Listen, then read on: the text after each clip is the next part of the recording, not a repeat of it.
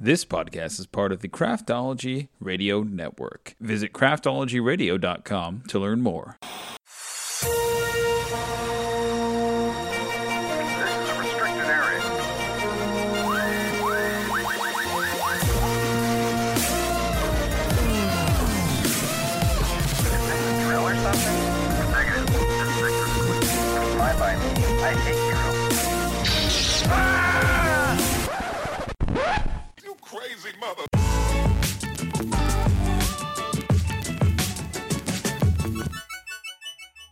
Hey everybody, Joe Smith here for your Week in Geek for the week of December 9th to the 15th. Let's talk about the Week in Geek that's fit to speak. In movies, Warner Brothers announced a number of release date changes for upcoming movies. Notably, the fourth Matrix movie is scheduled for May 21st, 2021, the same date as John Wick 4. That date was originally scheduled for Taika Waititi's live action Akira film adaptation, which is currently on hold. In addition, The Flash, starring Ezra Miller, has been dated for July 1st, 2022. That's four years after its original release date and has been in development since 2014. The Shazam sequel is scheduled for release to theaters on April Fool's Day 2022. Finally, the Mortal Kombat reboot has also shifted, with a release date of January 15, 2021. Patty Jenkins recently revealed that Warner Brothers is currently developing a Wonder Woman spin off film focusing on the Amazons of Themyscira, and that she has planned out a third Wonder Woman story.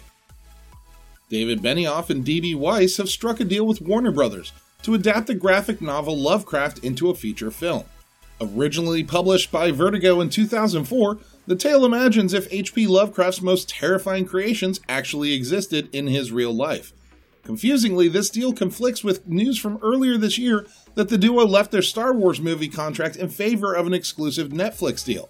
It turns out the discussion of the Lovecraft movie predated that deal, which started with Warner Brothers several years ago.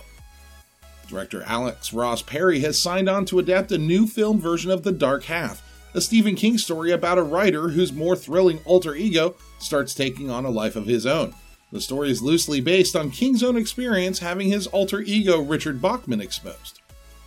MMA fighter Ann Osman is attached to star in Best Served Cold, a new horror action film combining martial arts and black magic.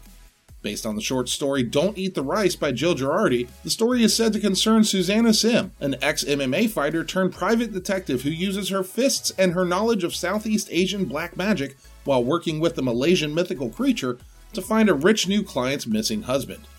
And some quick bites. Jonathan Groff and Toby Onwumere have joined the cast of The Matrix 4 in currently undisclosed roles. Pierce Brosnan will play the king in Sony's upcoming Cinderella adaptation. And Florence Pugh confirmed in a recent interview that Black Widow is not a, quote, passing the torch movie for her Yelena Belova character. In television, Marvel Television is officially being shut down, with a significant portion of its staff being laid off. The Marvel TV projects that are currently in production will continue, but any further development is being scrapped. That includes all announced four animated series, the live action Helstrom for Hulu, and the last season of ABC's Agents of S.H.I.E.L.D., all of which will still be made. All future television development otherwise has moved directly under the main Marvel Studios banner.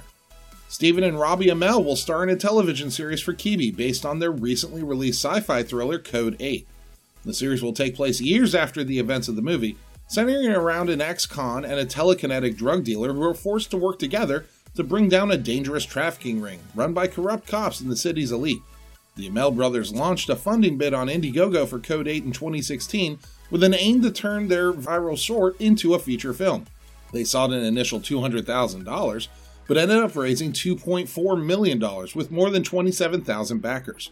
Code 8 was released to theaters this past Friday, and there is no word on the series release date.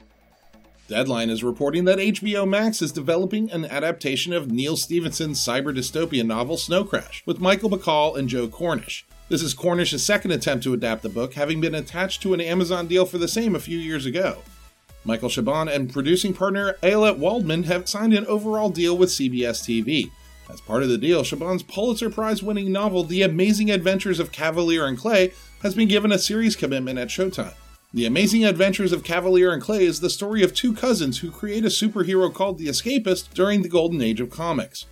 Chabon and Waldman will start development on the series in 2020 after Chabon completes his executive producer work on Star Trek Picard. A trailer was released for CW's newest superhero series, Stargirl. about a high school sophomore who discovers a powerful cosmic staff and, after learning that her stepfather used to be a hero's sidekick, becomes the inspiration for a new generation of superheroes. Stargirl is led by showrunner Geoff Johns, who also created the character in the comics and debuts in spring 2020 on DC Universe and the CW. TV Guide reports Ethan Hawke is reprising his role as James Sandin for the cold open of The Purge's second season finale. According to the outlet, the scene flashes back to one week before the first National Purge and the first time his high tech security system is tested. And some more quick bites. Ema Horvath has joined the cast of Amazon's The Lord of the Rings as an undisclosed series regular, while Will Poulter has left his lead role on the show due to scheduling conflicts. Orlando Jones was let go from his role as Anansi on American Gods, and Disenchantment has been renewed for a third season at Netflix. In video games, Microsoft officially announced at the 2019 Game Awards the Xbox Series X, their next generation gaming console previously codenamed as Project Scarlett. Supporting 60 frames per second, 4K and 8K visuals with next generation SSD storage, Microsoft claims the XSX's AMD architecture will be four times more powerful than the Xbox One X, and that load times will, quote, be virtually eliminated. The XSX is slated for a holiday 2020 release in direct competition with Sony's release of the PlayStation 5 and will be launching alongside Halo Infinite. In addition, about two dozen game trailers were released during the award ceremony, We've added a YouTube playlist with almost every trailer and a summary link to them all, but let's talk about a few. We'll start with Senua's Saga Hellblade 2, which is a third person game with combat and puzzles for the XSX.